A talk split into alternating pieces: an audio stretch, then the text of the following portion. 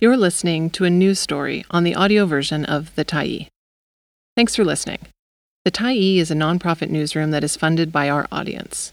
So, if you appreciate this article and you'd like to help us do more, head on over to support.thetyee.ca and become a Tyee builder. You choose the amount to give, and you can cancel anytime. BC police involved deaths have risen 700% in the last decade. By Amanda Follett Hosgood, February 15, 2023. Last year, 64 people died in incidents involving police in BC. That's an eightfold increase over a decade ago, when the Independent Investigations Office of BC was created in response to the Braidwood Commission, which reviewed police actions after Robert Dziekanski died while being taken into custody at Vancouver Airport in 2007. In 2012, the year the IIO began its work, and again in 2013, the independent police watchdog investigated eight deaths involving police.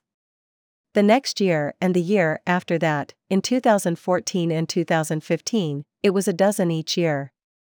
The number rose steadily in the years that followed, peaking at 76 police involved deaths in 2020 and dipping to 50 for the following year, before rising again last year. When asked about the increase, IIO Chief Civilian Director Ron McDonald said it's a question he hears a lot. I don't have an answer, he said. I wish I did. McDonald, who comes from a legal background, joined the IIO in late 2017 and said he can't speak to numbers prior to that or how the organization may have been cataloging its investigations.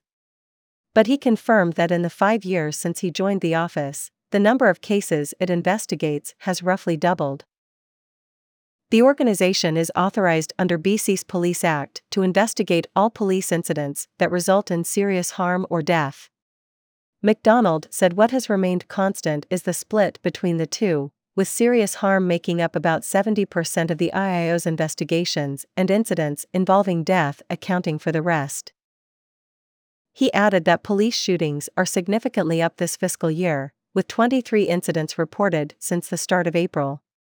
The average annual number in BC is 7, he said. That's a dramatic number, more than triple, but I don't know why, he said. McDonald speculated that impacts of the pandemic on mental health could play a role. He said in more than half of the police shootings, the suspect was either confirmed or believed to have a weapon. The high number of people threatening police is unusual, he said. What do we attribute that to? Again, I don't know. But I'm suspecting it has something to do with the impact of the pandemic on the mental health of our population, he said. There's no question that mental wellness plays a role in the vast majority of our cases. The IIO oversees the BC RCMP, Municipal Police Forces, Metro Vancouver Transit Police, and the Stl'atl'imx Tribal Police Service. It does not investigate incidents that occur in the custody of BC corrections officers or in federal prisons. Last year, about 75% of police related deaths involved the RCMP, with the remainder involving municipal police forces. That roughly aligns with the percentage of the population the RCMP polices, with the force saying 72% of BC citizens fall under its jurisdiction.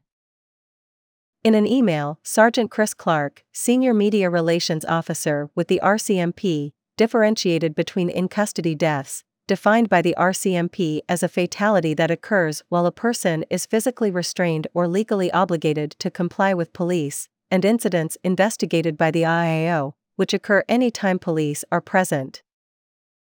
As a result, the number of in custody deaths reported by RCMP varied dramatically from police involved fatalities investigated by the IIO. In Canada, an average 20 people die in RCMP custody annually, a number that includes an average 8 fatal police shootings every year, Clark said. Almost 25% of those 20 deaths were reported as being related to drug and alcohol toxicity, he added. Ultimately, there is no single factor that can be addressed to eliminate in custody deaths, as the public safety needs of our communities are ever changing and evolving, he said. Policing is an inherently dangerous profession, and our officers are asked to deal with violent subjects, overdose victims, mental health crises, and everything in between, to keep our communities safe. Clark said that officers are trained in first aid, carry tourniquets and naloxone kits, and practice crisis intervention de escalation techniques. He added that 99.9% of all police interactions are resolved without injury, death, or even the use of police intervention options. He also noted that, of the cases investigated by the IIO, most concluded that there were no grounds for charges against the officers involved. He also said calls for service to the BC RCMP have increased 12% over the past decade. Meenakshi Mannoe, criminalization and policing campaigner with Pivot Legal Society, agreed there is no single factor contributing to the rise in serious police incidents reported to the IIO. It's hard to point to one concrete thing, but there's clearly a number of systemic issues at play, she said. She said the poison drug crisis, a health emergency overlapping with the pandemic, presents an increased risk for those who use criminalized substances when taken into custody, whether due to overdose or withdrawal. So, it could be a function of inadequate health care and inadequate access to safe supply when people are being taken into custody, she said. But she also pointed to the degree of force used by police as a possible factor, something that's been under increased public scrutiny since the high profile death of George Floyd in Minneapolis three years ago at the hands of police. I think, across Canada, it's clear that use of force is on the rise, including fatal use of force, Mannoe said. In a May 2022 mandate letter to RCMP Commissioner Brenda Lucki, Federal Public Safety Minister Marco Mendicino asked the force to prohibit the use of neck restraints in any circumstance and tear gas or rubber bullets for crowd control. Last month, the RCMP responded that it would not ban the carotid control technique, a type of neck hold, which was scrutinized following George Floyd's death. It hasn't said if it will stop using CS gas, a type of potent tear gas, or sponge bullets, a kind of foam rubber bullets. Mannoe said northern and indigenous communities in particular have been affected by serious police incidents in recent years. Why is this happening in northern communities and an astonishing rate, particularly impacting indigenous people? She said. I think obviously systemic racism is at play. In December, the IIO recommended charges against officers involved in the death of Wet'suwet'en man Jared Lowndes in Campbell River in 2021. Two weeks ago, the BC Prosecution Service also announced it would proceed with charges against five Prince George RCMP officers in connection with the in custody death of Dale Culver, who was Wet'suwet'en and Gitxsan, in 2017. According to the IIO's most recent annual report, the number of investigations per capita in the north was 50% higher than the province's next highest region, which was the southeast. The existence of the RCMP is undermining efforts at reconciliation or safety for Indigenous women and girls because they're so mired in this kind of toxic operation, Mannoe said. I don't think at this point the RCMP can actually be reformed to address the safety issues that it perpetuates. She said governments should instead look to defund and dismantle the force, moving the resources to culturally safe crisis response. Mannoe added that being in police custody creates distressing circumstances that could lead to self harm, something confirmed in the IIO's annual report, which showed 44% of deaths investigated by the IIO were self inflicted. Other categories include motor vehicle incidents, medical emergencies, and firearms. Despite the significant increase in calls for investigations into police conduct, resources allocated to the IIO have not kept pace. In its first full year of operation almost a decade ago, the IIO's annual budget was just over $7 million. In the past five years that McDonald has been at the helm, it has gone from $8 million to just over $9 million, he said. This represents a roughly 27% increase over 10 years. I think inflation alone would suggest that's not enough of an increase, but our caseload has almost doubled, McDonald said.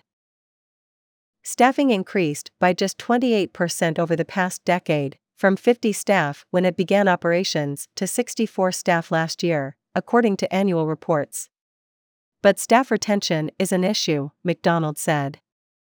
The job is difficult, requiring investigators to leave their homes in the middle of the night to attend to police incidents. They aren't paid overtime or offered competitive wages, he said. Out of 30 investigator positions, 19 are currently filled. Ideally, the office would have 36 investigators, McDonald added.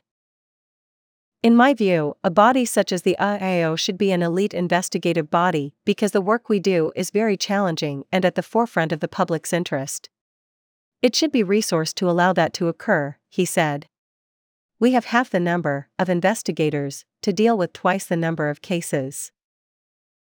In addition to better wages and compensation, McDonald said the IIO needs to broaden its hiring pool.